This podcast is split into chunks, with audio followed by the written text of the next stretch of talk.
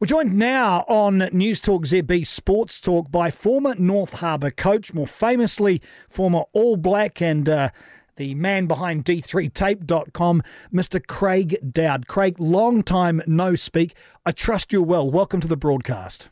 Hi, Darcy. Yeah, it's great to hear your voice, mate. It's, you know, you've almost become a stranger. Oh, sorry about that. But hey, look, we can be friends again. Uh, we've got it all on, obviously, to talk about the situation around Razor Robertson. I went, wow, when I saw what he said. I want to coach the All Blacks. I want to coach another team or another country. And I want to win the World Cup twice. And basically, he shot shots right across the bow of NZR. This is a huge move from Razor Robertson. What's your reading of the situation? Oh, I think, but on. I think at the end of the day, you know, he's he's he's got his bucket list that he wants to achieve, and you know, uh, he he sees he's 47, and you know, he wants he wants to get started. He's ready to get started. Uh, I, I, I also, you know, understand the game, and by saying what he's saying, he's putting pressure on the opposition. It's you know, as you as you do in tennis, you hit the ball into the other other end, they've got to hit it back. But but what what other top tier country in the world is employing a coach right now? That's uh, that's where I'd probably go to. Is you know he's putting it out there. He's, he's making people nervous, but I don't see. Uh, I can't see any other country lining up to sort of take him on. You know, this close to another World Cup. So basically, he's saying, um, "You got me on contract till next year. If I don't get the job, see you later." It's it's it's more than a threat, is it not? I, and, and look, I don't think it's a threat it's he's doing it, and it's exactly what he's he's letting everybody know that he wants the All Black job. But if he's not going to get the All Black job, he's not going to sit around for another four years and, and wait for to, to, to reapply. He's he's going to. He's done his time with the Crusaders, I, I, and I look. I, I know Razor, and I've had a chat with him, and he's got French clubs lining up that, that want to sign him, you know, tomorrow if he's available. But I, I, I see his vision; he wants to be part of the World Cup and, and, and be head coach at a World Cup. Um, he's got his bucket list, and he's a pretty determined guy. He, he's putting it out there. That's what he wants. So he goes away. Say, for example, that the NZR say, look, we can't give you that job like what happened when Foster got the Hansen job. They waited and they waited and they waited. And he ends up, say, coaching, just just give me a team, for example. Uh, they win the World Cup. The, the likelihood of him coming back or his price going through the roof, what happens beyond that? Well, the, the, the, the wheels keep turning, you know, and, and as as we had with Dave Rennie and Chris Boyd and Jamie Joseph and a whole bunch of other names, really good coaches don't sit around waiting to be appointed. Um, you know, if they if they don't feel or they get a better offer, uh, and, and, and what happened the last time round, I know the NZR just waited a little bit too long to do the interview process when Australia had already done theirs and, and, and pinched one of our candidates. Um, we've, we've got to be on the front foot here. And I think we're in a position now that we've got the likes of a Joe Schmidt, we've got the likes of a, um, a Razor Robertson. They're, they're both quality coaches and, and could, could be ready to go almost instantly. So um, I hope conversations are happening. Does this mean, uh, Craig Dowd, that some of the luster has been removed from the All Blacks coaching role? We saw how happy Jason Ryan was to be the All Blacks forward coach and how stoked he was and what a great five minutes with the media uh, yesterday. But by Robertson saying, look, I want to be at the World Cup, I don't care who with. Does that take some of the shine or not? I think there's no difference to a player.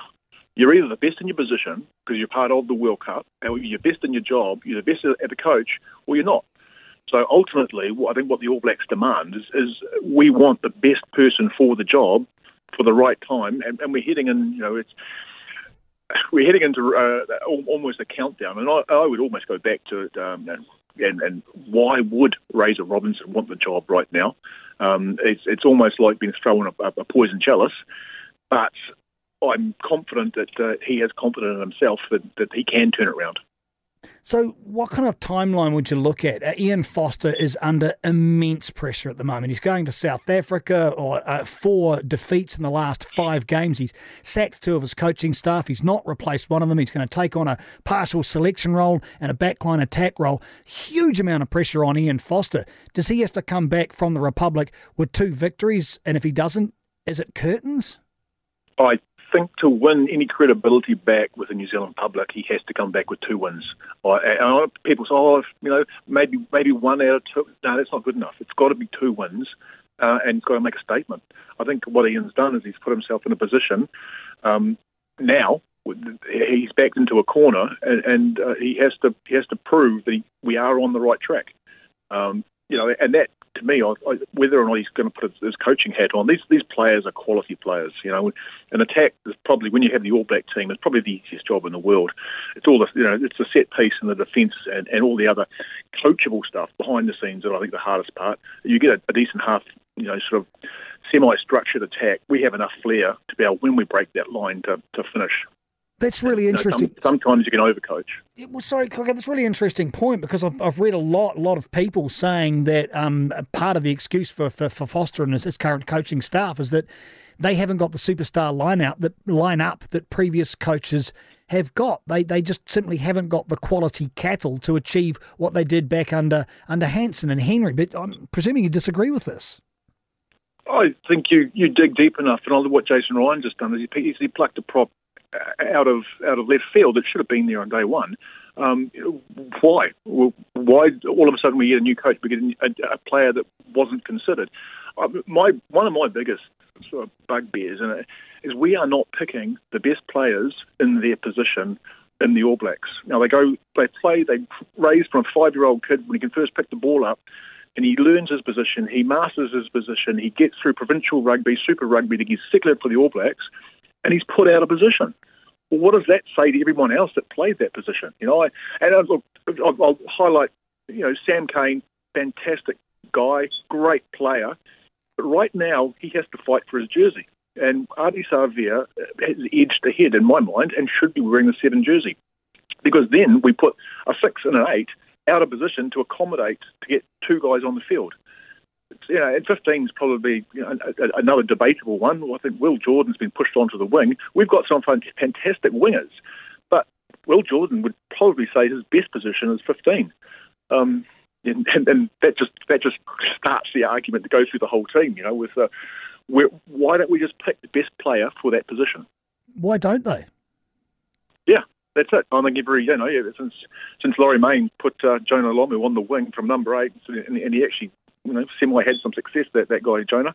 So uh, I think every other coach wants to sort of create something or get a little bit clever. And, and that's another thing that annoys me. Coaches try to be too clever sometimes just to try and put their stamp on the game when it's a really simple game at the end of the day. Craig Dowd, always a pleasure, mate. Thanks very much for your time, uh, for your opinions too. Uh, I know you're looking fit and feeling well. Great to have you back on the radio again. Let's talk soon. Uh, call me anytime, Darcy. All good, mate.